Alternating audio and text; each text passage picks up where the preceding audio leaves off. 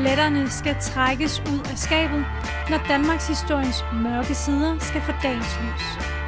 En Danmarks historie fyldt med konflikt og antihelte. Vi går helt til stregen og lidt over. Du lytter til De Røde Fjer.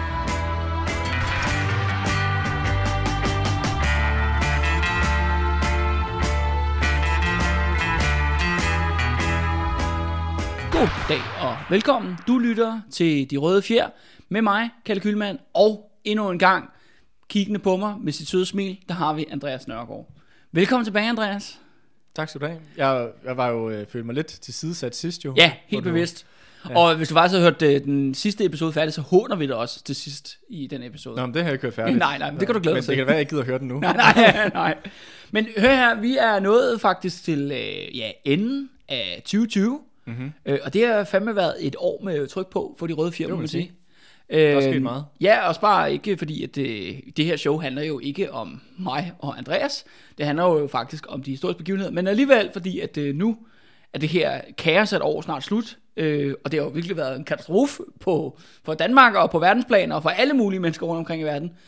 Men det har altså ikke været en katastrofe for det røde fjer. Tværtimod. Tværtimod, ja. Altså, det er jo også bare at gøre en lang historie kort jo, men øh, tilbage i, ja, omkring årsskiftet 2019-2020, øh, der havde de røde fjer omkring 300 lyttere. Og mm. på nuværende tidspunkt, hvor øh, mig og Andreas optager nu her, i slutningen af december, øh, der har vi omkring de 7.000. Mm. Øh, og det er virkelig jo noget, der har, har øh, taget fart. Øh, og øh, ja, og jeg vil, jeg, jeg vil sgu egentlig bare, om som sige, sige tak, som man siger.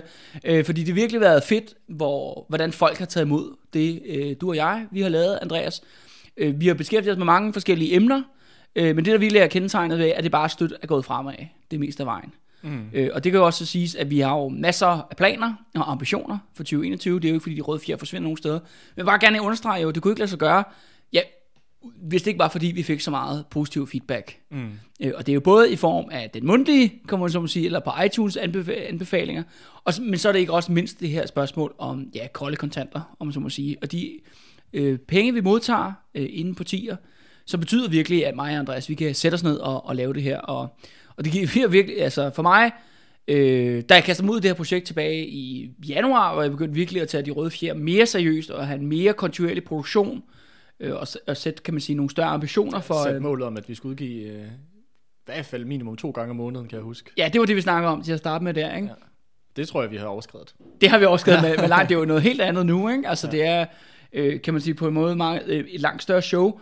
Øh, og, men det ville jo ikke have været lade sig gøre jo, netop ikke, fordi hvis jeg ikke havde følt, at, at det var noget, virkelig folk tog til sig, og de Mm. gad at lytte til. Mm. Øh, ja, og synes, det var fedt at være deltage i og engagere sig i, ikke? Mm. Og, og det jo også det der med min filosofi er, ja, altså jeg har jo mange, som, som lytterne vil vide, har jeg jo mange politiske kæpheste på det her show. Øh, og det er ikke fordi, vi skal være nede i det, men jeg har faktisk også en anden ting, og det er jo det der med, at jeg mener, at historie skal tilbage til normale mennesker. Øh, fordi jeg gennem min egen øh, oplevelse i, på universitetet og ja, højere uddannelsesinstitutioner generelt, øh, oplevede, at historie øh, er noget, der bliver forvaltet af akademikere i Elfenbenstårn, som ikke kommer ud til normale mennesker. På trods af, at når jeg så har snakket med, med folk, som ja, har alle mulige forskellige baggrunde og laver alle mulige forskellige ting, at der tit var en dyb, dyb interesse for historie og for dansk historie, men der var ligesom om, der var ikke nogen af de her folk, der vidste noget om historie, som egentlig kom ud til dem og præsenterede det for dem. Man kan også sige, at meget af den historie, der bliver lavet i den akademiske verden, er også øh, enormt langhåret, og ikke særlig, øh, Ja. hvad kan man sige, den er ikke særlig øh, tilgængelig for Ja. normale mennesker, medmindre du er du har gået på universitetet for eksempel. Altså der er også noget, der bliver også lavet unødvendige barriere for mig at se, for rent faktisk, at normale mennesker kan få adgang til, til historie, om det så er i forhold til, at de bare gerne vil læse nogle bøger, eller om de gerne vil underholdes øh, med et Ja. informerende podcast som det Ja, her. ja, ja, ja, ja. Altså, Og det var også det, øh, øh, de to ben, de røde fjer egentlig har prøvet at gå på. Ikke? På den ene side vil jeg godt øh, tænke mig at præsentere en masse ja, kritisk konfliktfri, eller konfliktfyldt, modsat af konfliktfri, det modsat af konfliktfri, konfliktfyldt Danmarks historie, hvor at noget hardcore akademisk stof ligesom formidlet ud til normale mennesker. Men, og på den anden side, så har målet jo netop også været at underholde. mm. Fordi altså, du har ikke brug for fantasiuniverser, øh, fantasiuniverser, eller for eksempel, du ved, alle mulige, hvad skal vi sige, skønlitteratur, den skønlitterære verden, fordi at alle de konflikter, alle det drama, alt det eventyr, ja, og endda magi, det indeholder sådan set historien faktisk i virkeligheden. Og ved du hvad, du behøver ikke engang at tage ved til fjerne lande. Det findes bare faktisk lige her i Danmarks historien. Mm. Og det er jo egentlig også det, de røde fjer handler om. Nå, Men, øh, ja, men det var også bare apropos øh, din, øh, din lille tale her. ja, ja, Så vil jeg også bare sige, at altså for mig så, så der historisk skal jo også helst være underholdende. Altså, ja. at, at jeg vil sige, at ja øh, historie er jo om mennesker, ikke? det er det. Og Til vil- mennesker. Det er det, og jeg tror, at øh, altså, se på, hvad der skete i, øh, i det her år, 2020, altså der er der sket masser af interessante, på sin vis kan man også sige, underholdende ting, og sådan har det jo altid været, at der er altid sket ting, som, har en, som er interessante at høre, men øh, selvfølgelig, at, at hvis man formidler det på en kedelig måde, så bliver alt fucking kedeligt. Ja. Men, øh, men hvis, man, hvis man, jeg vil sige, at, at en, en ting i forhold til at gøre historie tilgængelig for folk, er også rent faktisk at fortælle det, som det er. Og Ja. det er, og, og for mig at se, det er, så bliver det historie også underholdende, fordi, fordi det handler om virkelige mennesker og virkelige ting. Ja, Og virkeligheden er som regel bedre, end øh, hvad man kan forestille, dig, forestille sig i fiktion. ja. Helt sikkert. Og øh, ligesom for, kan man sige, sige tak øh, for at runde året af her, så skal vi simpelthen til noget helt andet, noget fuldstændig utraditionelt, som vi ikke har lavet før. Vi skal, om så at sige, alt godt for arkivet, øh, alle de røverhistorier, jeg har samlet op igennem en masse læsning.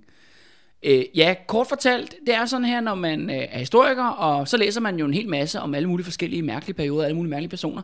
Og så er der så en gang imellem, man falder over øh, nogle historier, som er øh, grineren, sjove, ubehagelige, øh, som er mærkelige. Forstyrrende. Forstyrrende. Øh, som simpelthen, men det er de her historier her, de passer ikke ind i noget, altså forstår men de passer ikke ind i en længere og større fortælling. Det er mere på sådan en anekdoteplan. Øh, men det er nogle af de her historier, som jeg synes er super grineren, og som gjorde faktisk her, her i foråret, før ligesom corona ramte Danmark, at øh, jeg udviklede faktisk et comedy show, som jeg, med, jeg nåede at komme ud og optræde med en gang. Mm-hmm. Og det her comedy show, Andreas, det hedder altså Sex, Alkohol og Magi. Og, Og, min, det, og det er det, vi får lov til at få et uh, smug kig ind i. Ja, lige præcis. Yes. Så min idé var, at det er jo ikke fordi, jeg kommer ud og optræde lige i forløb i hvert fald, som det ser ud nu. Men det corona er ikke optrådt hele året. Men jeg tænker også bare, det er ærgerligt, at de her gode historier, grinerende historier, går til spilde. Så det jeg tænker faktisk, at det var det, lytterne skulle have her på de røde fjern. Netop forskellige øh, øh, mærkelige anekdoter fra Danmarks historien, som jeg synes, det er jo ikke fordi, at det er øh, klassisk comedy med punchlines og sådan nogle ting. Det er bare nogle fucking grinerende historier. Mm-hmm. Øh, og hvor du hvad, Andreas, skal vi ikke bare starte? Lad os gøre det. Start for, start for enden af. Den første historie, jeg har, det er en historie, jeg har valgt at kalde, det, øh, kalde Margrethes skampenge. Mm-hmm. Og den Margrethe, jeg snakker om, det er jo selvfølgelig ikke den nuværende dronning Margrethe, det er jo med dronning Margrethe i middelalderen, Adamar Atterdags øh, datter. Nå, hende kender vi jo godt. Hende kender vi godt, ja. Øh, og en, en historie kort fortalt jo, altså ligesom efter Valdemar Atterdag dør, og, ja, og Margrethe bliver dronning jo, så skaber hun... Samler Norden. Så samler hun Norden. Hun skaber netop Kalmarunionen, hvor hun jo så er dronning af Danmark, Norge og Sverige. Øh, og det går jo pisse godt, men så dør hun, og så går der nogle, nogle andre konger, som laver noget rigtig, noget rigtig gris.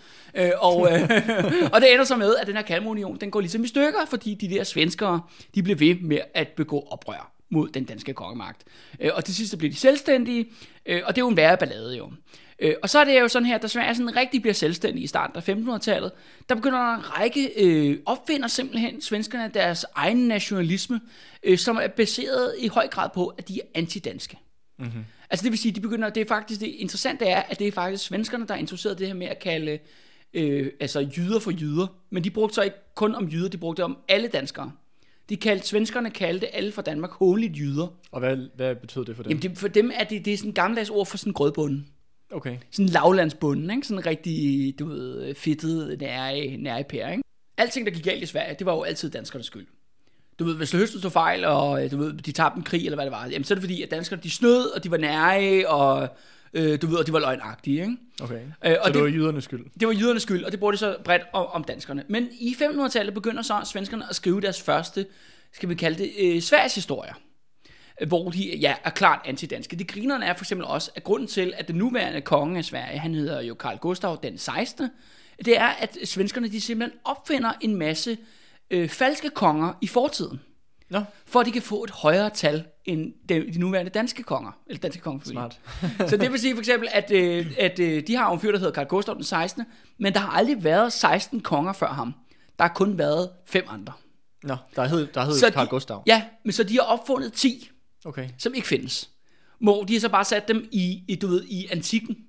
Nå. Ja, du ved, i romerigets, øh, romerigets ja, ja. periode, hvor vi intet ved om, hvad der fanden der foregår i Sverige, eller Danmark for den sags skyld, Nej, eller Norden. eller Norden i det hele taget, men så har de bare opfundet en masse falkekong, og det hele handler om, at det der med, sådan, oh, hvis Danmark har Christian 4, jamen så har vi i hvert fald Karl Gustav den 8. Ikke? Ja, Så ja. han er dobbelt, han er dobbelt, den, jyder. ja, ja, han er dobbelt, han er dobbelt så god som, Ja, ja, ja. Øh, som den danske konge. Ikke? Øh, men en ting, er, der, de stod meget fast på de her svenske historikere, og det er jo sådan en form for statspropaganda det er, at da Danmark, Sverige og Norge var et land under Kalmarunionen og dronning Margrethe, der blev svenskerne undertrykt. Og de mente også, at de blev undertrykt på en helt speciel måde, kun i Sverige. Det var, at dronning Margrethe, hun simpelthen hånede dem med sit køn. Ja. Med sin fisse på godt gammel dansk. Det, der var for, øh, foregår, foregik i de her svenske historikere i 1500-tallet, at de blev ved med at skrive om, at i den gang, at dronning Margrethe var dronning over Sverige, der fik hun lavet mønter, hvor på den ene side af mønten, sådan sølvmønt, der havde hun så, så et billede af sig selv, som alle monarker, kan man sige, havde i middelalderen, men på den anden side, der var hendes skamlæber. Mm-hmm. Så ideen var, at hver gang, at en svensk mand, han skulle ned på øh, torvet og købe et eller andet, og du ved, stikker øh, hånden i lommen og trækker mønten op, så står han der sådan, Nu rørte jeg lige ved det. Ja, ja, ja, ja, lige præcis. Og står der, om sådan, ja, jamen det bliver en, det bliver en skamlæbe, ikke? når han skulle betale, og så stå og kigge på det der. Og det er jo, øh, for de her middelalder, eller 1500-tals svenskere, der er det jo det, ej, det er jo det mest vanvittige, at man kan blive ydmyget af kvinde på den her måde. Og kvindens køn op i dit ansigt, ikke? Og så skal det også siges, at mønter skal forstås jo som det her, øh, jo, det er jo betalingsmiddel, men det er også en masse propagandamiddel, som alle fik i hænderne. Mm. Hvor man siger, hvem er kongen nu? Jamen det kan du se på mønten altid. Ja, ja, ja.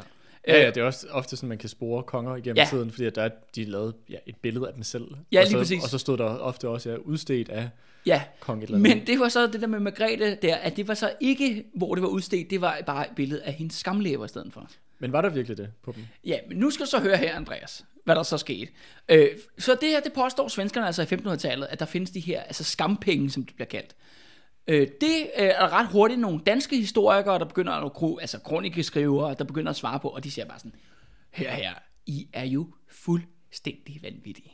Der er jo aldrig nogensinde nogen, nogen steder, der har fået øh, sat deres kønsdel på en mønt. Nævn en romersk kejser, der har gjort det. Eller en, du ved, anden konge i middelalderen. Det er jo simpelthen ikke noget, det kan bevise, og det var jo fuldstændig farfetch. Og der kan man sige, der har de jo faktisk pointe. Det er jo ikke noget, der er en tradition for, at man trykker mm. sine kønsdele på, på mønter. Nå, nej. Øh, og det er jo så primært mænd, ikke? Men det, er- at det har man aldrig Og hvis der er nogen, der havde tilbøjelig til det, havde nok været dem. ja, ja, ja lige, lige præcis. Øh, Og den her diskussion, den kommer så til at vare i rigtig, rigtig mange år. Hvor svenskerne bliver ved med at øh, ja, simpelthen påstå, at de her skampenge, de findes. Svenskerne er blevet undertrykt ved, at de skulle kigge på en kvindes kønsorganer. Øh, og danskerne siger, ej, det er I pis, I er nogle øh, latterlige svenskere, som, øh, du ved, som bare er misundelige på, øh, på the cool guys på den anden side af vandet. Ikke? på de fede. ja, ja. Også la- lavlandsdanskere. Ja, lavland, lavlands, øh, lavlands nordbror, ikke? Øh, og faktisk det, der ligesom skulle blive løsningen på det her spørgsmål, det var, at arkeologien skulle opfindes først. Øh, og så det er faktisk først i 1884, hvor der så er en udgravning i Skåne, hvor man finder en af de her mønter. Mm-hmm. Og, øh, og det er jo så spørgsmålet, Andreas, hvad man vælger at, at fortolke øh, det. Fordi når jeg kigger på det der mønt, så ligner det unægteligt skamlever. Okay. Men øh, hvorfor er det svensker, der siger, at det kun var dem, der blev undertrykt? Eller specifikt? Hvad med nordmændene? Skulle de ikke bruge de samme penge? Jamen, de skulle åbenbart ikke kigge på Margrethes skamlever. Nå, Eller også så synes jeg bare, det er mega fedt. ja, ja, ja, ja. Danskerne var sådan, at nordmændene, de kan fandme godt lide sådan her. Men svenskerne, de hader det. Vi gør det kraftigt. Ja. Nå, men det var simpelthen min, øh, min første historie. ja, det var god. Ja, tak, tak, tak. Findes der nogle af de mønter, øh, man måske kunne smide op på Facebook-siden? Ja, ja, det, gør, det gør der. Ja. Der findes også faktisk en, øh, fordi det, det sjove er, at jeg kunne sige, at øh, så så man jo ligesom en, en mønten, og der var også nogen, der siger, ja, men problemet er med det der, det er ikke i skamlæbe, du ser på mønten. Det er et O for Oreby i Sverige. Som, eller i Skåne, det var, det var sådan en del af Danmark der, på daværende tidspunkt, men det var kendt møntsted Mm-hmm. i middelalderen. Øh, men problemet er bare lidt, at når man kigger på det der mønt, det er en meget, meget aflangt O. Okay. for det der middelaldermønt. Så det er også sådan med lidt, med lidt god tro, at du skal, tro, altså, at det er et O, det der. Okay, så måske, Altså, har, det- måske er der faktisk Så noget det er lidt mærkeligt, den er, den er lidt tvetydig. Mm-hmm. Altså, det er godt nok det mest aflange O, jeg nogensinde har set i hvert fald. Og Ja, så okay. har vi jo snakket nok om dronningens kønsorganer. Men altså, vi, kan, vi kan jo lægge det op på Facebook så, og Ja. så kan folk jo selv bedømme, om hvad de, hvad de tænker, der står på den mønt. ja, lige præcis. Ja. Så- Og svenskerne havde ret i, at de blev undertrykt. Ja, med, med, med kønsmønter, ikke? Med, Med skampenge. Med, skam, med skampenge. Under tiden kræver det lidt humbug at få folk til at tro på selv de bedste ting. Men lad os hoppe videre til næste historie. Mm-hmm. Min næste historie, den hedder Stavnings alkoholeksil. Yes. Stavning har vi jo berørt i showet af flere omgange jo, øh, men for dem, som lige skal genopfriske det, øh, Stavning er jo den store socialdemokratiske landsfader øh, som virkelig, kan man sige, ja, har omskabt Socialdemokratiet i sit eget billede fra omkring 1910 til hans død i 1942. Og ikke bare kun Socialdemokratiet, jeg vil sige også sådan Danmark, dansk, ja. dansk politisk kultur. Ja, altså, ja, ja, ja. Altså, jeg tror at alle har set de der øh, Stavning- eller kaosplakater, for Ja, eksempel. lige Altså, præcis. Så vi, de fleste er faktisk med på, hvem, øh, hvem Torvald Stavning er. Og, og hvis ikke er, så har I boet i en hule. ja, ja, ja, lige præcis. Nå, men øh, noget, der kan man sige er almen kendt øh, blandt historikere, det var, at øh, Stavning var vanvittigt glad for alkohol. Og han var også rigtig glad for damer. Øh, men det førte til forskellige øh, tidspunkter, hvor han var ligesom ude at drikke. Som vi har nævnt før, det der med, at vi har også det citat, der går igen jo på det røde fjerde, det der med, at en rigtig kammerat går ikke hjem før midnat. Det er jo altså noget, Stavning har sagt i en mega brændert, for at presse mm-hmm. nogen til at blive og drikke med ham. og, altså, det er rigtigt, altså det var den der Og type, når, når, han når var. part- partiformanden siger det på den måde, så bliver man så altså, bliver, så bliver man at drikke. I hvert fald, hvis man skal være næstformand, så er det helt sikkert, så Ja. ja. bliver man at drikke. Ikke? Øh, og, det var ikke, og, det, og der var jo i generelt set i social, det danske socialdemokrati en virkelig sindssyg alkoholkultur. Mm. Øh, og det tror jeg gerne, der er stadig det, den dag i dag. Ja, men der, apropos nu, det, hvad der sker, der kører den der dokumentarserie omkring øh, øh, sexisme i øh, ungdomspartier. Ej, men Andreas, hvorfor ødelægger du den gode stemning med at hive sådan nogle slibrige historier ind i det her? Nu handler det ikke. Nu handler det om landsfader, okay, som er jamen, så, lad, så lad os ignorere de nuværende Nej, hvad, eskapader bare- til partifester. Ved, ved du hvad, det faktisk passer faktisk fuldstændig, fordi det handler faktisk om, øh, om alkohol og seksuelle overgreb. Men det, er, men det er bare udført af landsfaderen, og derfor er det lidt morsomt. Okay. så, nå, øh, ja, Torvald Stavning, stor kanon. Øh, han, øh, det her historie, den foregår faktisk i 1928. Stavning har allerede været statsminister på det her tidspunkt. Han var statsminister fra 1924 til 1926. Men han har altså lige sådan tre år her, i slutningen af 20'erne, hvor han ikke er statsminister. Mm-hmm. Øh, men han er selvfølgelig formand for Socialdemokratiet. Han, han er en stor kanon. Han, det er også ham, der er ordfører i Folketinget på rigtig mange, hvad hedder det, resortområder, øh, ja, hvor de diskuterer politik. Øh, men den her historie er så, at, øh, at Stavning var jo også rigtig glad for at øh, hænge ud med udenlandske socialdemokrater, blandt andet svenske socialdemokrater, tyske socialdemokrater, hollandske socialdemokrater. Mm-hmm. Øh, og så var det sådan, at øh, der var op til en stor debat omkring noget finanslovsværk i 1928, og den her debat, den var vanvittigt kedelig og ligegyldig. Og Ligesom ikke, alle- ja, ja, alle og ikke særlig, ikke særlig historisk relevant på nogen som helst måde. Ja. Øh, men det interessante er, hvad der sker inden da. Det er meningen, at Stavning han skal ligesom lede den her debat på Socialdemokratiets vegne i Folketinget. Men dagen inden, der er han blevet inviteret af den lokale svenske partiforening i Malmø. Mm-hmm. Stavning, han, det, er jo, det, er jo- det, er jo, det er en gang før, øh, før broen jo, så han tager færgen øh, derover, og den her færge, den går mange gange i løbet af dagen. Den går, der er sådan Ned for, 4-5 Ny, ned for Nyhavn. Ja, det er lige præcis nede for Nyhavn, og der går, den har en, øh, en 4-5 øh, afgang i løbet af dagen, så man kan sagtens nå øh, frem og tilbage mellem Malmø og København på sådan en dag selv i 20'erne. Ikke? Mm. Han går kommer over og hænger ud med de her svenske socialdemokrater. Det er bare pissehyggeligt. Og så er der en, der Det tager, er en, der, der tager en kasse øl frem. Ja, ja, det, det er bare pissehyggeligt, og Stavner han får sig en tår over tørsten og sådan nogle ting. Og, sådan, og, så, og det er simpelthen så hyggeligt, at han tænker, må du hvad, jeg tager ikke den færge, jeg skulle have haft med, jeg tager bare den næste færge. Mm. og det siger han så fem gange. hvor det så ender med, at han simpelthen bliver hele natten i Malmø. Men det fede er så, mens han er i Malmø, han går ikke i seng på noget hotelværelse. Han drikker bare videre med de der lokale svenske socialdemokrater, fordi det er bare så pissehyggeligt. I modsætning til de der, hvad hedder det, som det var i 1500-tallet og i middelalderen, hvor folk var, danskerne og svenskerne var pisse på hinanden, så var de danske og svenske socialdemokrater ikke pisse på hinanden. Åbenbart I ikke. hvert fald ikke dengang i hvert fald. Øh, så det er bare pissehyggeligt. Men så Stavning kommer så, når så morgenfærgen den næste dag, den dag han skal have den her debat i Folketinget. Øh, og der han øh, tager den der klokken 7 færge, kommer over, kommer, ankommer faktisk til Folketinget, og så er der ligesom, fordi at Stavning ikke ligesom er dukket op, så er der en af de her yngre socialdemokratiske løver der, ikke? Han er så begyndt at, sådan at forberede sig, okay, det er mig, der går op og holder den her tale. Og igen, øh, salen er nærmest tom, det er dødssygt, ikke? det er ikke særlig vigtigt spørgsmål. Det er som vi, klar, det er, som ja, vi kender ja, det. Ja, ja, fuldstændig. Et business as usual. Øh, Men Stavning kommer simpelthen væltende ind, lugter af snaps, som et helt værtshus, ikke? Og han har den her kæmpe mand, ikke? Og han har været op hele natten, ikke? Og ham der, den anden socialdemokrat, der, der ligesom var meningen, at han nu skulle han føre den over, så han siger sådan, Torvald, Torvald, ved du hvad? Øh, jeg kan altså godt klare det her. Det er så fint nok. Det kan godt klare det, ikke? Altså, du, øh, du skal nok bare hjem og sove lidt. Og så siger han bare, siger Torvald Stavn bare, kan du også ikke pisse af med dig? Det er mig, der er formand. Så han vælter altså op på den her talerstol for at holde den her tale. Holder en fuldstændig usammenhængende fuldemandstale. Bare sådan, øh, vi kan se sidste års bla bla, ikke? Du ved, det giver ingen mening. Øh, men det var sgu nok gået, øh, selv at han var pisstiv på Folketingets talerstol, hvis det ikke var fordi det, der skete lige bagefter, mens, mens han er op og holdt den der tale. Det der sker er, at øh, noget der sker, som jeg tror, de langt de fleste mennesker kan sympatisere med, det kan jeg i hvert fald sympatisere med, jeg tror også du kan, Andreas, det er, kender du det, Andreas, at øh, du ved, man skal kaste op, fordi man har drukket for meget alkohol, mm-hmm. men det er ikke, men du kaster ikke rigtig op. Du får bare den der, når den kommer op og vender i munden. Ja, ja. ja og Den så- der, den der, og så kan du ligesom så synker man det lige. sy- synker den. Ja. Og det var faktisk lige præcis det, der sker for Stavning. Okay. Men der var så lige lidt for meget. Ja. Så det der gør, er ligesom, at der lige løber noget ud Okay. af munden, og det ryger så ned i det der kæmpe skæg, han har jo. Sexet. Så har han det der bræk ned i det der skæg op på Folketingets talerstol, ikke? Og der er altså en, øh, der er i hvert fald en, der ikke sover den sal, og det er en eller anden vagt, øh, ung journalist, øh, du ved, der sidder op på Folketingets øh, tilhørrækker. Øh, og han skriver det selvfølgelig ned, og så kommer så avisen næste dag. Så er der mega skandale. Altså, pressen går helt amok. Socialdemokratiets formand er pissestiv, han er udulig, han bliver nødt til at gå af. Jada, jada, jada. Ligesom vi kender i dag med alle mulige skandaler, han bliver nødt til at forlade, bla bla, han bliver nødt til at trække sig. Øh, og der kan man så, så Stavning, han sover sin BMLM ud, og kommer så til bestyrelsesmøde i top Social- Dansk Socialdemokrati, hvor de så snakker om det, og så kan de have sådan, ja Torvald, der er ikke pissegod den der. Den er sgu ikke pissegod. Men de siger sådan, de kender jo godt Stavning, og han er jo stadigvæk ham, der bestemmer og sådan men de siger, ved du hvad Stavning, du, vi sender dig på sku på en lille ferie. Så lige til, til bølgerne, de ligger sig, ikke? Mm. Til, til ligesom, Værste skandale Ja, ja, værste skandale. Ja, ja. Du ved, ud af syne, ud af sind. Jamen, det vil Stavn rigtig gerne. Han synes jo, det er hyggeligt at komme på besøg. Det er da også hyggeligt at komme på ferie. Det, er- ja, det er Ja, da hyggeligt at besøge de udenlandske socialdemokrater. Det er ingen, der er ingen tvivl om det. Øh, så de får hurtigt galejnet, altså et par dage efter, det får de sendt ham afsted.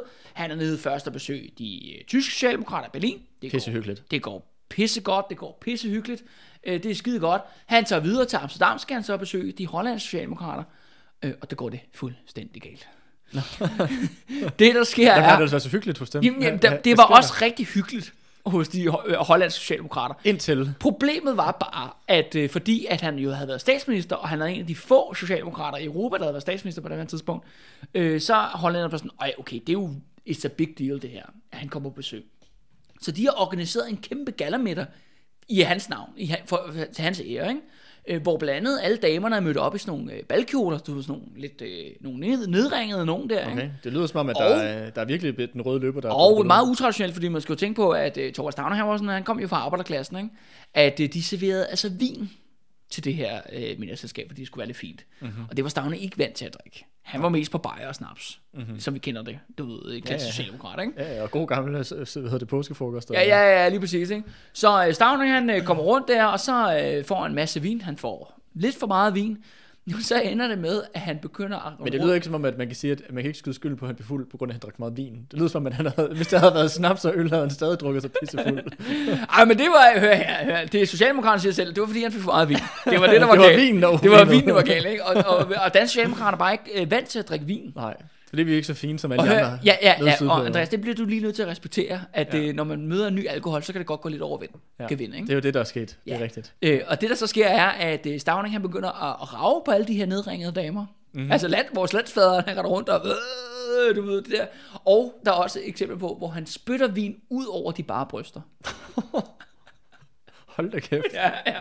Det bliver selvfølgelig en mega skandale. Ja. Og de danske socialdemokrater derhjemme, du ved, der sidder der partiforeningen og siger, nej, nej, nej, nej, nej, nej, nej. Det, det der må er lige præcis, det er jo grund til, at vi overhovedet sætter dem afsted. Det er fucket endnu mere op nu. Og vi taler om, at det her, det sker inden for en uge.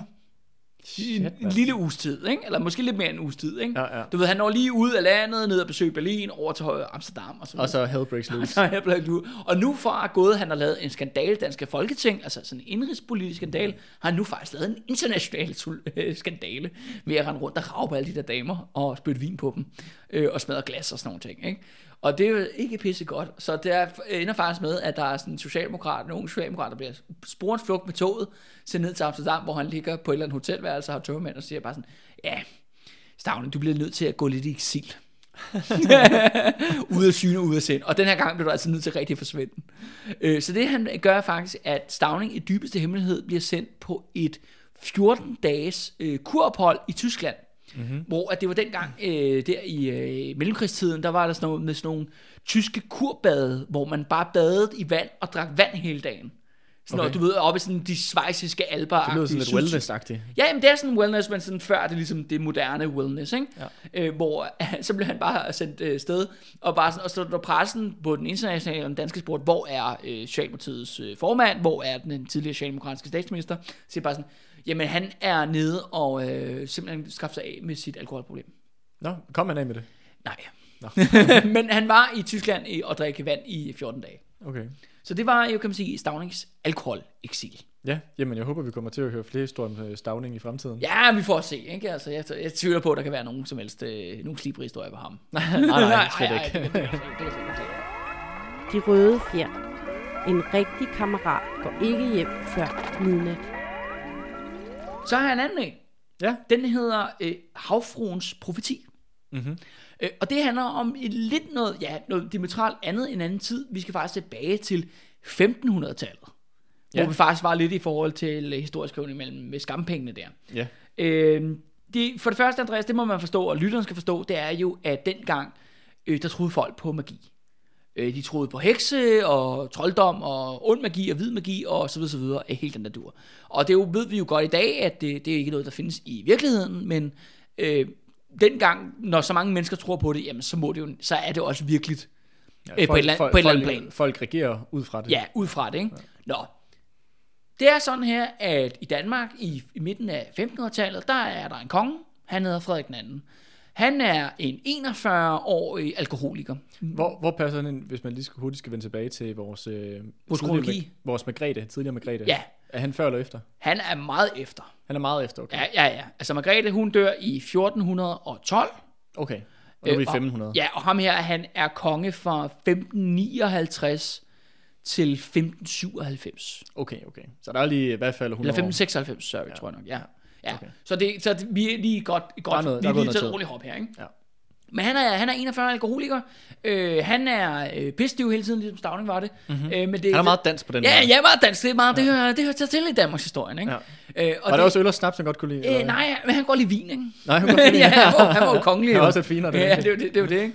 Men apropos det, han har også en brækhistorie, nemlig. Det er ikke det, det skal handle om, men, men det er bare, nu, nu får du den alligevel, ikke? Ja, kom med det. Øh, det der var er, noget af det mest grinerne er, at når man, i, der i 1500-tallet og 1600-tallet, nogle af de bedste kilder til Danmarks historie, det er jo tit den franske ambassadør, eller Mhm. de franske ambassadører, der blev sendt til det kongelige hof og ligesom skulle, ja, Se, hvad der skete. tale den franske kongens sag i Danmark-Norge. Mm. Øh, og der er mange af de her øh, franskmænd, de er virkelig grineren, fordi de virkelig hader Danmark. Øh, og danskere.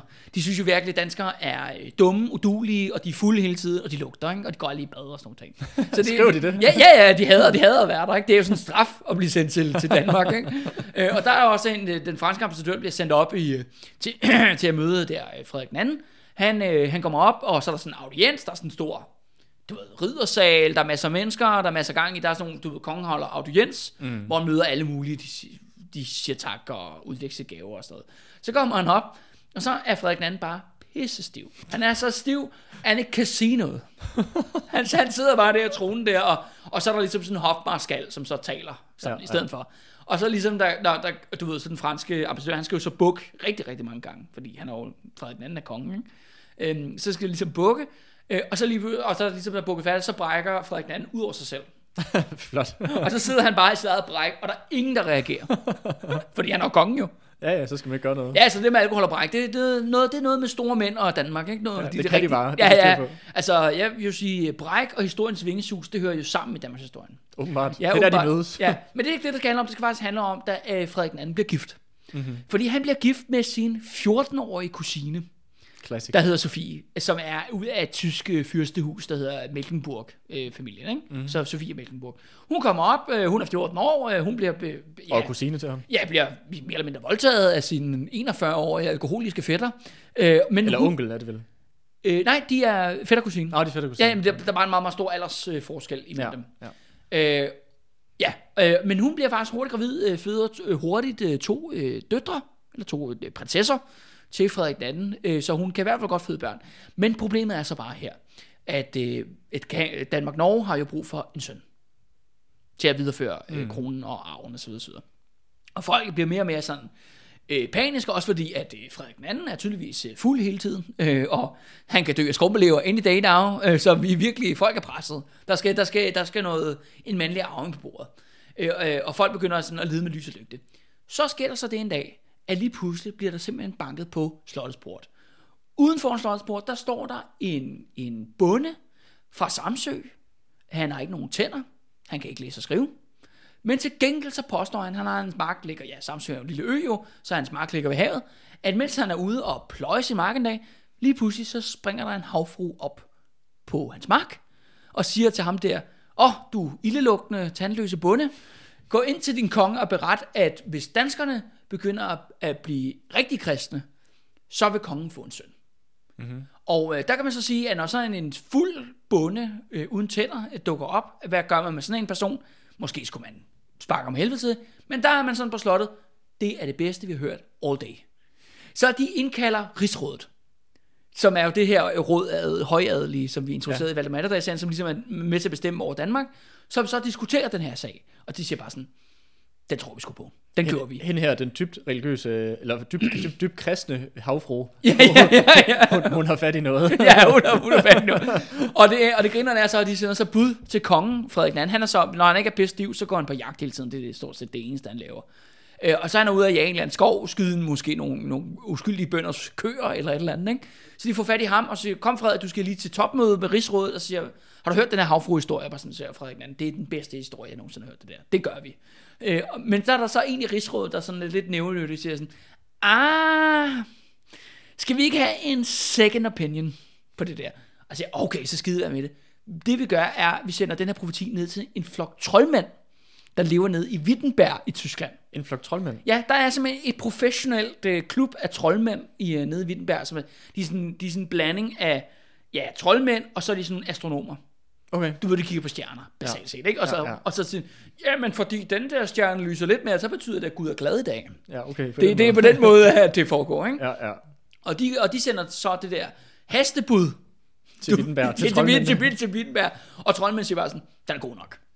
Det, det passer. det er også der sendte hende. ja, det, det, det, det, passer bare direkte lige med stjerner. Det er pisse godt, ja. det der. Så det, øh, så det er Frederik II, han gør, så, jamen så må vi jo handle på det. Så det han gør, er, at han forvandler Danmark Norge om til øh, en Taliban-stat. Det er nu så uddyb.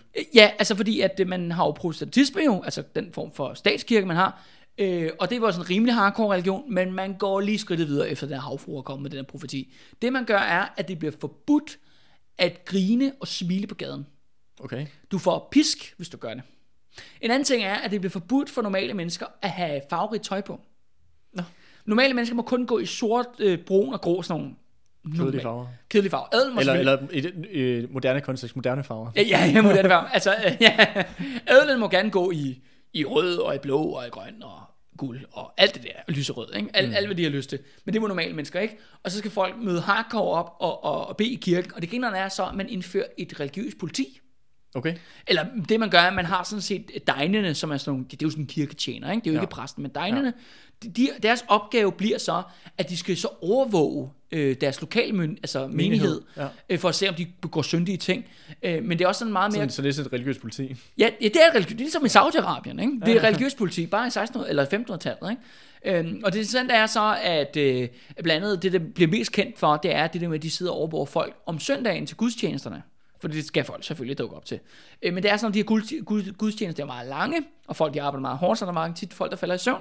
Og de her folk, de render simpelthen rundt med sådan nogle, øh, ja, det er jo ikke et rigtigt spyd, men det er en meget, meget lang pind med sådan en lille knytnæve på. Okay. Og så slår de folk i hovedet, hvis de sidder og nikker, ikke? Altså hvis de vil falde ja, ja, ja, hvis du, de sidder der og falder søvn i kirken, og så er det så, de første par gange, de gør det, så skal de så betale, du ved, en ristaler i bøde og sådan noget ting. Men hvis de bliver ved med at gøre det, så bliver det altså piskofflet. Oh, okay. Og hvad du er, det bedste er, alle de her vanvittige religiøse lov, der bliver indført, det fører så faktisk til, at Sofie, hun får en dreng. Så det virkede jo. Og det blev til Christian 4. Nå, hold da op. Ja, Sikke, det er sådan, Christian 4. han blev født. Ja. Øh, men ved du hvad, vi ikke... Så hvad kan vi lære, hvad kan vi lære det? Jamen, vi er ikke helt færdige med at lære noget, fordi at, det, der sker noget netop lige efter, han er født.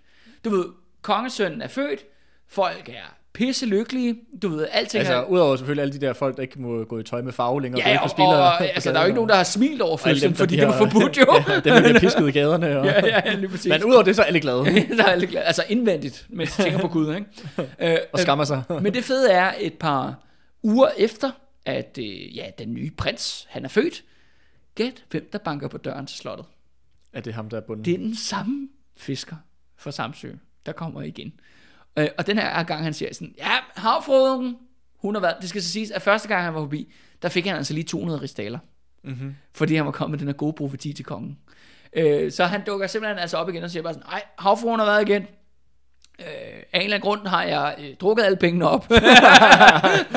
Sammen med hende. sammen med, sammen med. Og hun siger, at øh, Danmark er simpelthen ikke kristen nok endnu. Øh, og, og, og vi bliver nødt til at gøre det. Hvad er det for en eller anden kristen missionær havfrue, der er kommet på ja, ja, lige præcis.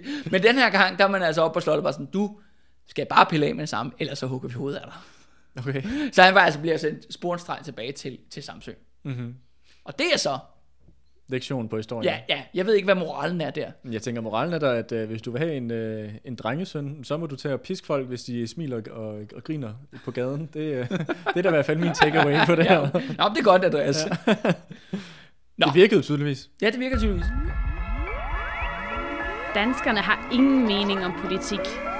De eksporterer svin. Så skal vi lige til noget helt andet. Øh, Andreas, hvis jeg siger den evige jøde, hvad siger det så dig?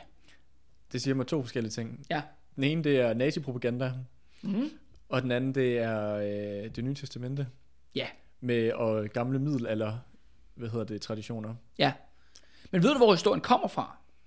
Ja, altså jeg ved helt, helt tilbage. Ja, Ja, altså så vidt jeg husker, så er det, øh, jeg ved ikke om du kan huske, der under, der i det nye testamente, Ja. hvor Jesus han bærer det der kors igennem gaderne Ja. i, øh, i Jerusalem. ja, Så er der en eller anden, øh, så er han ved at falde på et eller andet tidspunkt med hans Ja. ja. kors der, og der kommer, hvor han falder foran en eller anden øh, jødisk gut, sjovt nok det er Jerusalem, Ja, folk er jøder, ja, og ham der gutten der, han gider ikke at hjælpe Jesus med at bære hans kors, Ja. eller ligesom give ham en hånd. Så øh, han bliver forbandet til den evige jøde, til han til evig tid skal øh, han gå hvileløst rundt i verden, uden at finde hvile. Altså Ja. at han, er, han, han, han, kan aldrig dø, I guess. ja. Ja. Og det bliver så til en... Et en, metafor over, at det jødiske folk er forbandet og aldrig kan finde et fædreland, ikke? Ja, og, ja. og senere hen bliver det også til sådan, det bliver også en skik for eksempel i et, det kristne Europa, altså for eksempel i middelalderen, så var det meget normalt, at du ville, når du havde haft en julemiddag for eksempel, og så stillede du dine rester øh, udenfor, øh, så den evige jøde kunne få noget af din mad, fordi at ellers så ville han, øh, så ville han stå og kigge igennem dine ruder og beskue på din familie, mens, de, mens du sad og havde det hyggeligt inde, Ja. ja. inde i huset. Ja. Så det bliver sådan helt myte ja, og ja, ja, ja, så, ja, så det bliver nærmest sådan et, øh, hvad skal vi kalde det, sådan en folklore øh, Ja, øh, person. Øh, Ja, om sådan en, øh, det er ligesom, du ved, nissen. Ej, men Ja, du ved, ja. vi skal stille det ud til den ja, evige jøde. Ja, ja, lige præcis. Og, og senere bliver det brugt i sådan noget nazipropaganda, ja. Ja. hvor de taler om den jøder, sådan en baksille, som er evig, ikke? og den skal ja. Ja. uddrives og sådan nogle ting. Ja. Men det er ikke det, det skal handle om nu. Fordi at nu skal vi, øh, ja, det var så den bibelske version, du lige kom med der, øh, Andreas, med den evige jøde. Men nu skal vi så lige hoppe gevaldigt frem. Vi skal helt frem til år 1603. Mm-hmm. Altså, mens, øh, mens Christian 4 faktisk er barn. Øh, fordi at her i 1500-tallet og 1600-tallet, vi bliver sådan set den samme ære, hvor der er magi og magiske kræfter over det hele. Øh, der tror folk jo også på den der evige jøde. Men som de tror på, at der findes én jøde, som er udødelig. Okay. De har simpelthen en idé om, at det der, den er som du- Jamen, det er så ham der. Ja, ja, ja. Det, For tåret i Jerusalem. Ja, lige præcis. Den der bibelhistorie, du lige har fortalt. Ja. At ham der, som Jesus pegede på, du er evigt liv. Det vil sige, at han er udødelig og skal vandre hvad hedder, på vej. Men det betyder, at folk faktisk kan møde ham. Mm. Og i 1603, så der er sådan, der går Danmarks grænse jo nede ved Hamburg, der i Slesvig-Holsten, ikke? Mm-hmm. Men der slår grænsevagten alarm til København og siger, den evige jøde er på vej ind i Danmark. og det fører så til, at folk i København går fuldstændig bananas. Altså vi er oppe i sådan statsværket, embedsværket, ikke? Ja, ja. Christian 4 er for lille til at herske på det her tidspunkt. Der er noget, Men hvis han vidste, hvad der foregik, ville han også ja, ja, amok. ja, der er noget, der hedder formynderregering. Men den her formynderregering, de nedsætter en task force, mm. hvor de sidder så og begynder at diskutere, hvad der skal ske nu, da den evige jøde er kommet ind i Danmark. Øh, og der er så, kan man sige, det Jeg, her... ikke- jeg gad jo vide, hvordan de har spottet ham nede ved grænsen. Og, Jamen, jeg forstår heller ikke, hvordan det er sket. Men det, og har de ikke op og stoppe ham? Sådan, Ja, nej. nej, nej, nej, han, han, han krydser nu. Skal vi holde ham tilbage? Spørg, om han har et pas. Nej, nej, nej, vi, vi lader ham bare passere ind. Det men, helt... men, men det siger så, at de, de her folk der, de er sådan ligesom delt to fløje, hvor den ene fløj bare sådan siger, hør her, ham der, ikke? Han er jo udødelig, fordi at øh, Jesus jo ligesom har peget på ham der, og sådan noget. Vi skal nok ikke Ja, det er jo en straf. Ja, det er jo en straf. Vi skal nok ikke fuck med noget, Gud har gang i. Men den anden fløj af den der taskforce siger bare sådan, skulle vi ikke prøve at fange ham? og vi- skal vi ikke se, om vi kan ligesom weaponize det her, ja, hvor vi kan bruge, bruge øh, den her, det der med, at han er udødelig. Ja. Det er sgu, det er sgu da pisse fedt. Det må vi kunne bruge til. ja mod svensken. Sådan, ja, ja, tag den. ja, nu har vi edge. nu er vi klar, ikke? øh, og det fører simpelthen til, at man øh, simpelthen beslutter, hvor man sådan, ah, jamen okay, men man siger, okay, man, man kommer simpelthen med en lov om, at man øh, myndighederne, mest sådan, du ved, Slesvig Sønderjylland området, skal prøve at indfange jøder. Mm-hmm. Og det er sådan, det er ikke fordi, der findes mange jøder i Danmark på det Og tidspunkt. sikkert ikke i Sønderjylland. Nej, men, men der, find, der findes nogle krammerjøder, det er sådan nogle øh, øh, handelsomrejsende, du ved, sådan nogle, der, du ved, de render rundt med lidt øh, gryder og lidt blik og sådan nogle knive og sådan nogle sælger forskellige små ting. Og det er jo sådan, jøderne har jo ingen rettigheder på det tidspunkt. De er virkelig noget af det laveste af det laveste, ikke? At blive mm. behandlet som pester, som udskud ja, og sådan og, noget. når, og, og det der med, at du siger, at de ikke har nogen rettigheder, så er det også bare sådan rent, sådan helt lavpraktisk. Altså det, Det er ikke engang ret til livet, ikke? Altså, Nej, nej, knap altså, nok. Altså, ikke ret ja. til at eje noget land, ikke ret til at, øh, det ene og det andet. Ja. Altså, ikke Men- ret til at praktisere deres religion for det meste. Jo. Men det er jo det der med, at den der taskforce bliver nedsat, de begynder så at hive nogle af de der jøder ind, og det er jo ikke fordi, vi taler måske en 10-15 stykker, ikke mm. mere end det, måske højst sandsynligt færre, ikke? Men de fanger simpelthen nogle af dem der, og tager dem ind på Sønderborg Slot, og der begynder lige at stikke lidt til dem med knive. For at se, hvem der For, er for, at se, om, for at se, om de er udødelige. og sjovt nok finder de ikke ud af, at der er sgu ikke nogen af de der jøder, der, der, der, Efter de har længe nok. Ja, men øh, det var den historie. De fangede ham desværre ikke. Ej, så det kan være, at han er der stadigvæk derude nu. Men det er han jo nok. Ja. De har jo ikke fanget ham tydeligvis. nej, nej, nej, tydeligvis. Når nogen siger, at vi alle er i samme båd, betyder det altid, at det er dig, der skal ro. Så går over til en anden historie. Og, noget, og en helt anden tid, faktisk. Øh, Det er den, jeg har kaldt et øh, kongeligt problem. Mm-hmm. Nu skal vi faktisk helt op til øh, starten af ja, 1900-tallet. Altså lige om, faktisk omkring år 1900. Øh, der er sådan her, at det er jo ham der, der hedder Christian 9., som vi har talt meget om. Det er jo ham der, der er i samarbejde med Estrup. Det er slutningen af 1800-tallet. Han er kongen. Margrethes bedstefar, er det ham? Nej, det er han, oldefar. oldefaren. Ja. Han er oldefar til Margrethe, ja. Øh, men han har altså en søn, der skal blive konge en dag. Det er ham, der skal blive til Frederik den 8., som er en meget ukendt konge, fordi han kun er konge i 6 år. Mm-hmm. Øh, Christian 9., han bliver simpelthen så gammel, at ham der, at hans søn når stort set kun at være konge, og så dør han selv. Ikke? Mm. Men det er sådan her, at Frederik den 8., han er et mere liberal konge, end, altså mere liberalt sindet politisk end Fre- Christian 9., men han har et problem. Han er vanvittigt glad for prostituerede. Mm-hmm. Han elsker at gå på bordel. Han er tosset med det, for at sige det mildt. Øh, Og det er sådan her, at i starten af 1900-tallet i Danmark, der har vi statsbordeller. Ja, det må du nu, jeg tror nu, du forklare, hvad det Ja, betyder. ja, Modsat altså- det, man kender fra i dag. Hvis Ja. man overhovedet, ja, Ja, fra, til alle jer, der går alle, på alle, bordel. alle, alle, ved jo, hvordan det er at være på bordel, jo. Det er jo klart. Nå, men det er fordi, med, øh, mellem 1854 til 1904, der har vi statskørte bordeller i Danmark.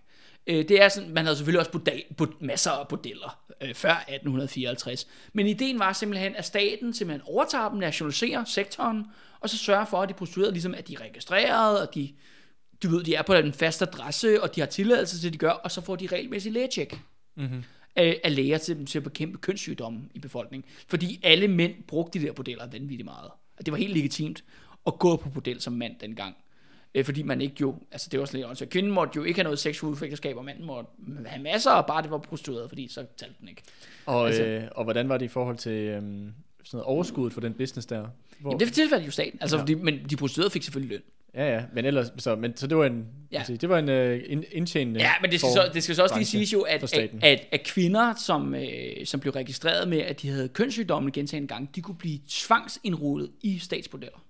Nå, Øh, Og det gør så simpelthen af, at folk var jo simpelthen så desperat fattige på det tidspunkt, at der var jo mange stuepiger og tjenestepiger og sådan noget ting, som var øh, semi-prostituerede i en periode.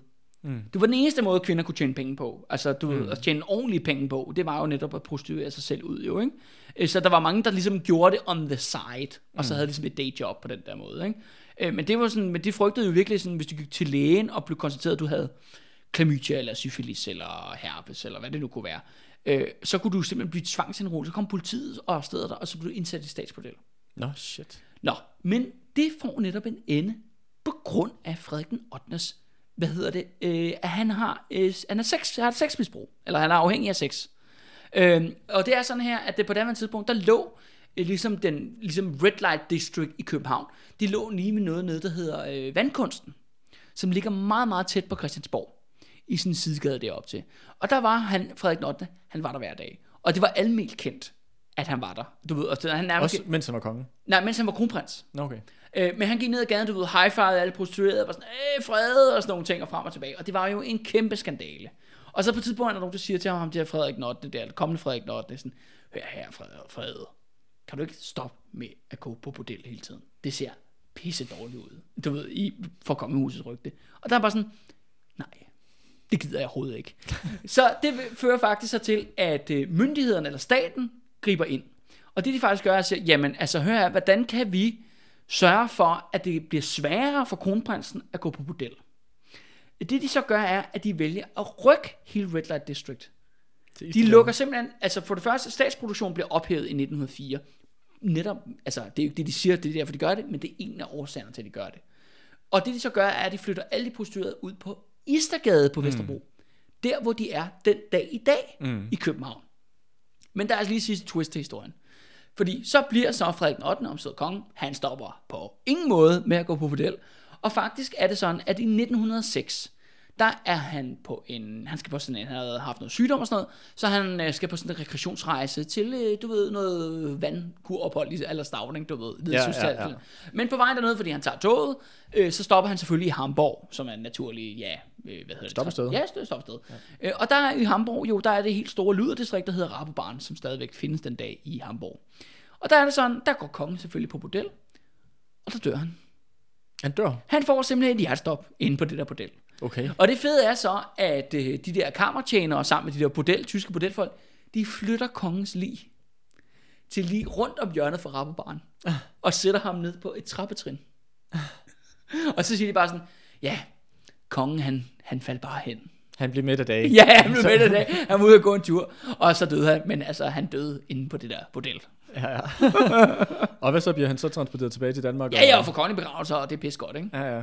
Og det er så hans søn, der bliver Christian 10, som vi så også snakker om, ikke? Fedt. Ja. Så det er en rigtig kongelig affære. Det må man fandme sige. Det må man sige. De røde fjer. Med lov skal land bygges. Så har jeg endnu en historie. Øh, den hedder Modstandsbevægelsen på Coke. Mhm. Vi har talt om modstandsbevægelsen før her, Andreas, øh, ja, i relation til oprøret. Mm. Øh, men hvad vi ikke har talt om, det er jo, at øh, ja, i mellemkrigstiden og i 40'erne og i 50'erne, og faktisk også helt op i 60'erne, der var det meste af danske, den danske befolkning på øh, amfetamin. Ja. Øh, og den, øh, men det var ikke en, øh, kan man sige, en sniffende amfetamin, som du kender fra film, eller du måske har set ud i natlivet, eller hvad ved jeg. Det her, det er en form for, øh, det er øh, en amfetamin i form af piller, kendt som ferietabletter. Okay.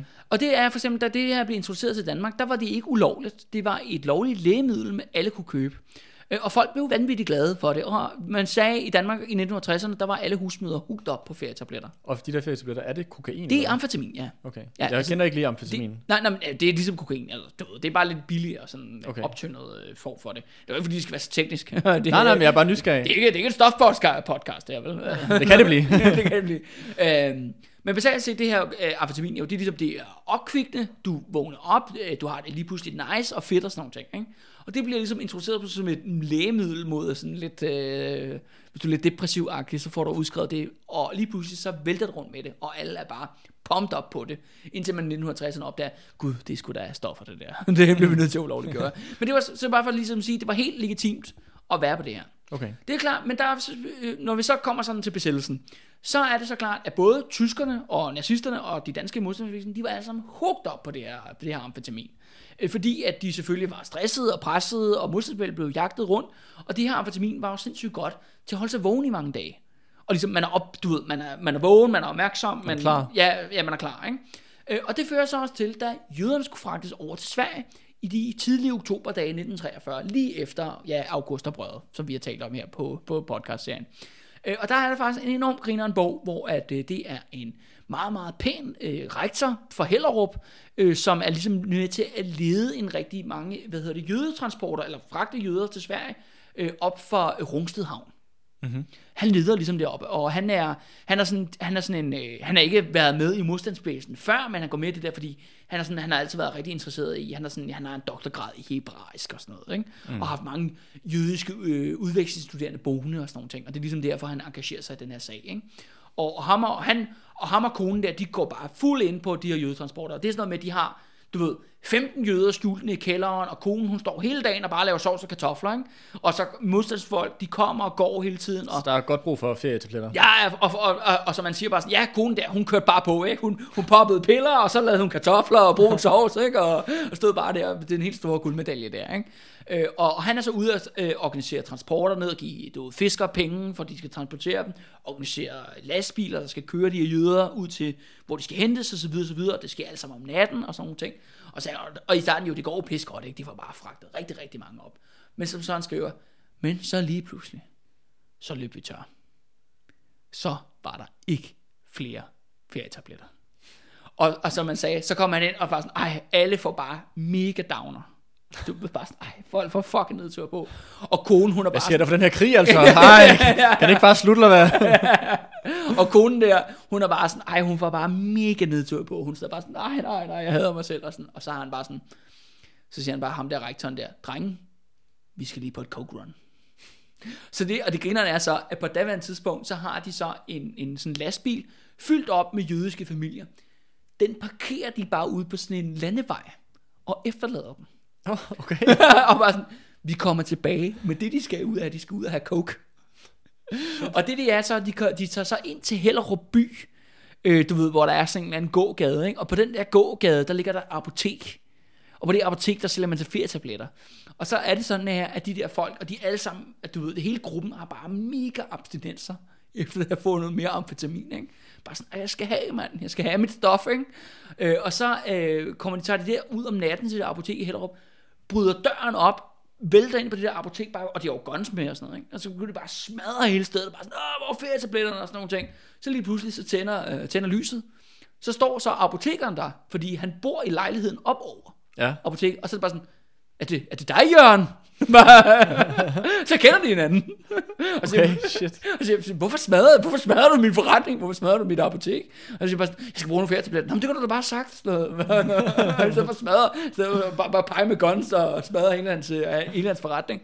Og så får han bare et ordentligt kilo øh, lykkepiller der, ikke? Og så popper de alle sammen hjem til konen, og hun får nogle, Og- hælder helt glas, og så står hun og laver sovs og kartofler igen, ikke? Og så er der en, der siger, hvad, hvad skete der egentlig med den der lastbil der? Nå, jo, for har, har I ikke samlet den op?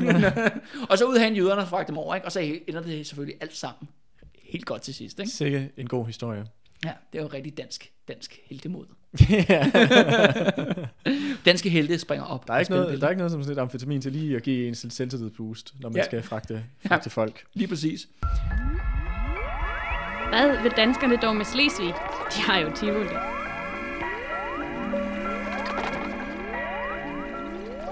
Og så har jeg en anden historie, Andreas. Ja, Øh, ja, vi, øh, jeg har lige to mere, så er vi, så er vi færdige. alright. Øh, jeg har en, der hedder øh, Lærlingens Nattevagt. Mhm. Mm-hmm. Og det her, det er en historie, der foregår på Nørrebro i 1915. Det skal også siges, at alle de historier, jeg faktisk fortæller her til dig i dag, det er jo virkelige historier. Ja, Altså, det, det, det, det jeg stærkt ud fra. Ja, ja, ja, det, det er bare øh, virkelig grinerende historie. Øh, og den hedder lærlingens, øh, lærlingens nattevagt, og den, eller jeg kaldte den lærlingens nattevagt, og den foregår i 1915, og, øh, og lige sådan en kontekst omkring øh, Danmark i 1915, det har vi snakket om før, men Danmark er jo neutral under Første Verdenskrig. Mm-hmm. Øh, undskyld, nej, det foregår i 1915, det foregår i 1917, sorry, det er. Okay. en vigtig detalje. Så 2. verdenskrig er lige ved at være slut. Ja, men der er jo også udbrudt den her revolution i Rusland. Ja. Det skal man lige huske, øh, som øh, er lige her i baghovedet, ja, baghovedet her. Ikke? Så det kan man sige, jo, Danmark er ikke med i Første Verdenskrig, øh, men det er en urolig tid, der er revolutioner ude omkring i verden og sådan nogle ting. Og så er der så også det element, at i Danmark er der kommet noget, der hedder en gulasbaron. Mm-hmm. Og ved du, hvad en gulasbaron er, øh, Andreas? Ja, det er jo de her øh, danske købmænd, eller hvad man skal kalde dem, som der blev øh, stinkende rige på at sælge øh, billig øh, dåse med til Ja. ja. soldaterne i Første Verdenskrig. Ja, og de er sådan en flok øh, nyrige, Ja. kan vi godt kalde dem. Nå. Men den her historie, det foregår simpelthen på, ved, eller ja, under faktisk Nørrebro Teater. Som mm. ligger faktisk der, hvor Nørrebro Teater ligger den dag i dag. Ja. Øh, det skal siges, at te- teater der omkring, øh, du ved, i starten af 1900-tallet, var vanvittigt populære. Det var jo en kæmpe stor business. Øh, øh, men det her te- øh, Nørrebro Teater er også et meget populært teater. Men et par år før er der noget, der hedder Dagmar Teateret, hvor der har været en stor brand. Mm-hmm. En ulykke, simpelthen. Men det har ført til, at 11, øh, ikke skuespillere, men sådan scenefolk, de er simpelthen døde. Det er en meget tragisk ulykke. Og det fører så til, at øh, man skærper lovgivningen omkring øh, ja, brandsikkerhed øh, på teater, øh, og så ryger så Nørrebro Teater herind, da loven ligesom træder kraft ind i problem. Fordi at under teateret, nede i sådan en kælderrum, der er der sådan en blikkenslar, der har sådan et tomandsfirma. Mm-hmm. Hvor han, ja, han, han er ligesom mester, og så har han så en lærling, som arbejder sig for ham. Og de sidder dernede øh, og slår potter og pander ud og sådan nogle ting. Det er jo lidt før øh, toiletter med skyld blev introduceret her. Men de laver, de laver sådan, ja, huskeråd, ikke? Du ved, ja, ja, pander og gryder og sådan noget, ikke? Mm. Og problemet er så, at dernede, fordi det er jo sådan primitive forhold, at de blandt andet har sådan nogle petroleumslamper mm. under teaterets scene. Ja, det lyder Og det mega er- sikkert. ja, ja. Og det er jo potentielt brandfare. Ja. Øh, helt sikkert. Og der er det sådan, at det på den, på den tidspunkt, og det kan man så sige, jamen teateret optræder jo primært om aftenen. Så det er normalt ikke noget problem. Men det sådan andet er jo, at arbejdere har ikke nogen rettigheder på det tidspunkt, så de skal arbejde sindssygt meget. Så også om 12 natten. timer. Ja. Så de arbejder også om aftenen. Og der er det simpelthen, at brandmyndighederne er sådan her. Øh, der kan ikke være, øh, hvad hedder det, teater, når ham der har åben. Det fører så til, at ham der, Blinkenslar-mesteren der, og teaterdirektøren på Nørrebro Teater på det tidspunkt, de ligger i en kæmpe fejde. De hader hinanden som pesten. Hvor Blinkenslar bare sådan noget, det er ikke de der snobbede teaterfolk, de skal sgu ikke bestemme, hvad jeg laver. Jeg har min forretning, jeg bestemmer, hvad jeg laver. Jeg har lavet det her som legitimt, ikke? Mm. Øh, og ham der teaterdirektøren, du smadrede min forretning. Fordi det er klart nok, hvis han ikke kan åben på scenen om aftenen, jamen, så er der ikke nogen billetindtægter. Ja. Det er jo noget rigtig pis, ikke?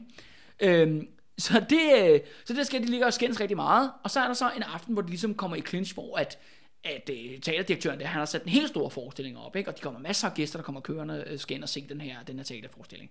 Og ham der, han vil altså simpelthen ikke øh, lukke biksen og lukke, så de kan holde det der. Ikke? Og så kommer brandmyndigheden og siger, jamen du er vi er altså nødt til at lukke den her forestilling, hvis du ikke gør noget ved det der. Så siger ham til teaterdirektøren til skuespillerne, gå ned og tæv ham der. Nå. Vi går simpelthen ned og rydder lort. Jeg er simpelthen, nu, nu er jeg træt af det. Nu bruger rydder lortet. Ja, nu bruger vold. Nu går vi ned, og så smider vi de der to, altså mester og lærlingen, ud af den der forretning. Men øh, mester har godt lugtet den lidt, så de, da de kommer om sådan i baggrunden, eller der sådan om side hjørnet der, hvor det der kældernedgang er, så står han uden foran på gaden og sådan rigtig griner småret der. Skuespilleren vælter ned, og så opdager de så, at døren er muret til. Den er muret til. Ja, han har simpelthen muret døren til, men det fede er, at han har muret lærlingen ind på den anden side. Nå, Fordi han skal fortsætte med at arbejde. han får ikke fri. Ja, han var ikke fri. Så det er det med, med det er lærlingens nattevagt. ja. Hold da kæft. Og de, og de står selvfølgelig og skændes sig ophidset og sådan nogle ting, og, og de banker på. Det grineren er så, at, der, at øh, fordi du ved, København er en lille by, så pressen lugter det rigtig hurtigt, det her. Der er en eller anden øh, vittig journalist, der fiser der ned og du ved, begynder at, sådan, at tage noter og finde ud af, hvad den ene side og den anden side af historien. Så går han ind, og så banker han på den der stenting, og så kan han faktisk godt lige snakke med lærlingen igennem væggen. Så spørger han, hvad sker der derinde? Og sådan, så, jamen, jeg skal stå her og banke, banke hvad hedder det, pander ud. og sådan nogle ting, ikke? Så siger, han, Nå, hvad, har du overhovedet fået noget at spise? Ja, jamen, jeg har fået en, nogle runddommer, ikke? Du ved, sådan nogle fedtegræver, som man spiser dengang, ikke? Og så, og så har mester også skal skaffe mig en, øh, en kasse bajer. Så, jeg- så jeg sidder her. Så han var ligesom, lærlingen var klar til det der ballon, ikke? Han, okay. skulle, han skulle sidde hele natten, Han ikke? har, han har robotsmadder og, øh, og masser af øl. Ja, ja, så han er fandme klar, ikke? Øh, men det her, øh, skuespillerne og direktøren der, står og råber ham, der blinkenslarmesteren, pressen er kommet, der opstår sådan gaderoligheder, der kommer sådan, hvad skal vi kalde det, øh, unge fra Nørrebro begynder sådan at dukke op, ikke? Og se, nå, hvad foregår er der? lidt bandeagtigt folk. Ja, du ved, hvad sker der i gaden, agtigt og sådan nogle ting. Men så begynder så gæsterne at ankomme til den her forestilling, som så meningen skal gå i gang jo lige om lidt, ikke? Øh, på teateret. Og det er nogle af de her gæster, de kommer simpelthen kørende i bil. Og det er jo ret nyt her mm. i 1970 i Danmark. Det er, det er sgu ikke mange af på det her tidspunkt. Men da de her gadeunge ser de her folk, fine folk i fint tøj i de biler dukke op ved Nørrebro Teater, så begynder de at råbe, gulasch, gulasch, gulasch. Og det er jo selvfølgelig en reference til gulaschbaroner. Mm, de her nyrige Ja. folk, der har tjent penge på øh, de her Ja. soldaters lidelser. under Ja, første hvor det så fører til, at de her unge, de trækker de her øh, gulaschfolk ud af bilerne og begynder at tæve dem. Okay. Og de tager det, der er sådan en beskrivelse af, hvor der er en, fyr, en ung mand, der tager en af deres paraply, paraply og begynder at tæve alle de der folk med hans egen paraply. Shit. Og så, øh, og så skal så siges lige nede om hjørnet fra Nørrebro øh, Teater, der er lige nede om hjørnet, der ligger Fælledvejen politistation. Der er politimuseum derinde i dag. Mm. Øh, der er en, der selvfølgelig spænder ned øh, og brager døren op til politistationen, hvor politimænd de sidder ja, var, deres vagtstue, ikke? og så råber han bare, der er revolution. så politiet går fuldstændig i panik. Der er nogen, der ringer op til Christiansborg og til kastellet, og øh, hvad hedder det, garnitionen bliver sat i alarmberedskab. Og du ved, ministeren, justitsministeren øh, bliver vækket, Sale han bliver vækket, og bare sådan siger, det er fandme nu. Nu kommer, nu kommer, nu kommer russerne. Og du skal du tænke på, det her det begyndte med, at der var en direktør og en blikkenslarmester, der lå i infight om et kælderrum. Ikke? Shit, Så du kan det, er virkelig, det er virkelig meget det der med, hvad det, tre fjerbeden til 10 høns. Ja, ja, lige, lige præcis. Ikke? Så politiet kommer så, men de siger, okay, lad være med at sende soldaterne på gaden endnu. Mm. Men politiet kommer så væltende ned, og de kommer så i gadekamp med de der unge og skuespillerne og direktøren og blikkenslarmester, og et stort slagsmål, som ender simpelthen med, at politiet simpelthen rydder hele den der gade. Ikke? Mm. Øh, og der er, der er ingen forestilling. Og så er der så det der med, og så, for, okay, det er ligesom, det, det har tædet alle folk gule og blå, så siger jeg, okay, hvad er det, ligesom, der er konflikt? Jamen siger, det er fordi, at der lærlingen, han er inde i det der rum der og, og du ved, står dernede bag muren der, og så er det bare, så kommer politiet. Okay, nu slår vi den der væg ned. Så de får fat i en stor forhammer og begynder lige at slå den der mur stykker. De får lige slået et par mursten ind, så der ligesom er hul igennem. Mm. Og så råber læreren bare sådan, jeg overgiver mig. og, bare sådan, så, og, og, så kommer han ud, og så spørger han journalisten og siger, Nå, jamen, øh, hvad fedt er det egentlig til at overgive dig her øh, på øh, slagets sidste time? Siger, jamen, jeg havde, jeg havde ikke flere øl. Nå, hold kæft. Ja, det var noget af historien. Ja, det er, det er meget griner med, hvordan at, øh, at sådan en, ja, at sådan en forholdsvis lille konflikt lige pludselig eskalerer fuldstændig ud af proportioner. De røde fjer. Skyd efter benene. Nå, Andreas, så har jeg den absolut sidste historie. Kom med den. Øh, og den har jeg kaldt, da jøderne forsvandt. Mhm. Mm-hmm. Så vi skal endnu en gang, jeg har egentlig tre historier om jøder i Danmark af en eller anden årsag, øh, men det er åbenbart, øh, ja, Det er også et godt sjovt, sjovt at snakke om. Der, der har været sket mange sjove ting med det. Vi skal faktisk tilbage til 1600-tallet. Øh, igen tilbage til Christian 4. periode. Af en eller anden grund, så er Christian 4. regeringsperiode den mest grinerende periode i Danmarks historie, eller mest, hvad skal vi kalde, gakket, er ja. måske nok bedre ord end sjove. Øhm, det var sådan her, at øh, Christian 4. han tillod jøderne faktisk at bosætte sig i Danmark omkring øh, i 1620'erne. Og det gjorde han simpelthen for at promovere handel i Danmark. Øh, og det fører til, at nogle række jødiske familier flytter til København, men mere markant er det også en række jødiske familier flytter til Altona nede i Holsten som ligger lige over for Hamburg, mm. nede i det der område der. Og de, de har det fint, de laver noget business, alle er glade, myndighederne er glade, der er ingen problemer der. Så går der nogle år. Så lige pludselig en dag, så øh, både i København og i Altona, men faktisk over det meste af Nordtyskland, det er ikke kun i Danmark, det foregår også andre steder, så lige pludselig ser alle andre, ja folk, der ikke er jøder, de kristne, om man så må sige, de ser jøderne øh, komme ud på gaden med alle deres ting, og så begynder de bare at sælge alle deres ting. Altså, senge, skabe, stole, tøj, heste, you name it. Alt. De sælger hele lortet. Og hvad, sådan, hvad fanden foregår der? Og så lige pludselig, så går de bare alle sammen. Så forlader de simpelthen øh, Danmark og Nordtyskland, og, og, og alle, alle er sådan, hvad, hvad sker der? Hvor, hvorfor skrider jøderne? Og sådan, vi, vi har jo ikke engang dræbt dem øh, endnu. Særlig meget. nej, nej, nej, særlig meget. Altså, folk er virkelig sådan, hvad sker der? Og så er der selvfølgelig nogen, der spørger jøderne, sådan, øh, Hvad gang i? venner, venner, hvad, hvad foregår der? Og sådan noget. I er jo lige kommet, eller i hvert fald, der må I er jo lige kommet jo, ikke? Mm. Øh, så sagde jamen det er fordi, at øh, der er Messias er ankommet. Nå. Øh, og det, øh, ja, Andreas, det ved du jo næsten, det kan du nok forklare lytterne, det der med jødernes tro på Messias, ikke? Ja, altså de har, der er den her et, tro på, at der kommer den her frelser, som der jo skal... Hvor i kristendom, der har vores frelser kommet jo. Ja, altså Jesus, i, i ikke? form af Jesus, ja. Men hvor de jo så mener, at han var ikke den rigtige frelser. Ja. At der kommer, der, de venter stadig på, at der kommer den Ja. rigtige frelser, som vil indlede, ja, hvad kan sige, dommedag og, øh, Ja. og alt det her, som man nu ellers Men der er simpelthen en tysk jøde på det her tidspunkt, som har simpelthen slået sig op som Messias. Og han har simpelthen overbevist en masse jøder, ja, i sådan Danmark, men også Nordtyskland om, at det han er sgu the family, the real deal, ham der. Og han får simpelthen til at sælge alle de her ting, og så siger han til dem, alle, alle sine følgere, vi skal alle sammen nu drage til det hellige land. Okay. Altså Palæstina, eller Israel, eller hvad fanden vi skal kalde det, ikke? At vi skal simpelthen tilbage nu og, og genoprette, vi skal oprette staten Israel. Og de her folk, de får samlet omkring, nogen skyder på, omkring 20.000 personer. Okay, det er jo mange. Og ja, det er rigtig mange kvinder og børn og mænd osv. Og, så videre, så videre. og de begynder så at vandre ned igennem Europa, for at komme frem til det hellige land. Og de har selvfølgelig rigtig, rigtig mange strabasser. Øh, og, men folk, de tror jo på Messias, han ved jo, hvad det rigtige er, og så videre. Og de lykkes faktisk at komme hele vejen fra Danmark, og hele vejen ned til, øh, til det, der hedder Istanbul, eller Konstantinopel, som det hedder på det tidspunkt. Og Konstantinopel, det er jo hovedstaden i det, der hedder det osmaniske rige på det her tidspunkt. Mm. Som, ja, det er sådan et, øh, der er en tyrkisk sultan, han er selvfølgelig muslim, men, og, og det hellige land, altså Palæstina og Israel der, det er jo så en del, Del af det osmanderiet, øh, manderiet. Og øh, Messias han ankommer, ja, der er måske ikke 20.000, der er fuldt om hele vejen, men mm, De er mange. Ma- de er mange mennesker, ikke? De ankommer der, og han er sådan, jeg kræver at se sultanen med det samme. Og så, selvfølgelig, man, selvfølgelig, du er Messias jo tydeligvis, ikke? Han kommer op til audiens hos øh, sultanen, Øh, og så siger han til sultanen, ja, det er sådan her, at øh, jeg er Messias, og øh, det her det er det udvalgte folk. Vi skal simpelthen have Israel tilbage af dig. Øh, og så siger sultanen så, øh, det synes jeg er en pis dårlig idé. Øh, og nu skal du høre her, hvis du ikke konverterer til islam nu, så dræber jeg dig. og det der så sker efterfølgende er, at Messias han kommer ligesom ud øh, fra det her audiens, han har været i sultanpaladset, og så siger han til alle sine følger, det der er sket er, at øh, der er a small change of plan. Vi bliver alle sammen nødt til at konvertere til islam. og, øh, og det grinerne er så, at der er så rigtig mange, der var sådan, øv, så, så vender de hjem, ikke? De, de tror simpelthen ikke på det. De kommer simpelthen tilbage til Danmark og Nordtyskland, mange jøder. Men der er faktisk omkring en 2.000, der faktisk vælger at følge ham. Og de bliver til det, der hedder kryptojøderne, som stadigvæk findes den dag, i dag i det, der hedder ja, i Istanbul. Nå. Som er sådan en minisekt. Officielt er de muslimer.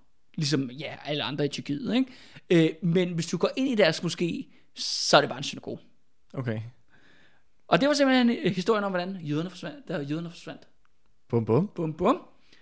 Og det var simpelthen dagens program, Andreas. Ja, det var lidt, uh, lidt uh, godt, godt uh, gode sager Ja, blandet. og jeg tænker bare, nu skal vi slutte øh, 2020. Det har været et action-packed år for, øh, ja, de røde fjer. Øh, ja, for os vi to. har færdiggjort en del serie. Vi Ja. havde, vi havde først uh, genforeningen, Ja. så vi valgte mig dag. Og så, øh, så har vi jo selvfølgelig haft, øh, hvad hedder det nu? Oprøret. Øh, oprøret, ja, med augustoprøret. Så lavede vi rivalerne. Så lavede vi rivalerne, ja. Øhm, og så nu står vi så på dørshærsen til det her nytår. Et nyt år, nyt år med mere, mere action-packed, øh, hvad hedder det? Danmarks historie. konflikthistorie, og det, og det værste er, kan man sige, at vi jo allerede, ja, vi jo, det er som du selv siger, det er ikke en masse emner, øh, men jeg har det bare sådan, vi har kun ramt top i isbjerget. Der er meget mere, hvor det Der kommer er fra. meget, meget mere. Men jeg vil bare gerne gribe falde på falderæbet her. Ja, er det, er det nye år, der vil jeg gerne sige tak til en, øh, en masse folk, som jo ligesom, det er jo kun mig og Andreas, øh, jo, vi laver det meste, men, øh, men der er altså også nogle andre folk, der, der hjælper til, og det synes jeg måske, du bare være passende, og lige sige tak her, når vi lige ja, runder et hjørne her på de røde fjer.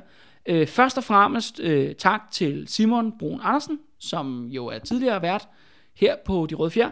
Øh, og jeg vil gerne sige ja, tak til Simon for ja, være med til at udvikle De Røde Fjer og igangsætte De Røde Fjer. Så for citater, altså de her damer, der kommer ind og taler i vores øh, skillers i episoderne.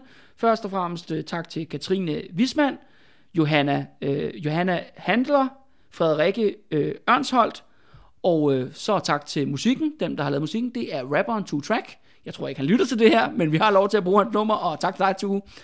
Øh, så skal vi sige tak for øh, ja, logodesign til øh, Michelle Rove Hansen. Og for korrekturlæsning, der vil jeg gerne sige tak til Henrik Torp. Og til sidst, men allermindst, men ikke allermindst, der vil jeg gerne sige tak til, øh, ja, til min øh, Robin, til min Batman, Andreas Nørgaard. Det var så let, Kalle. Yes, vi ses i 2021. Tak for nu.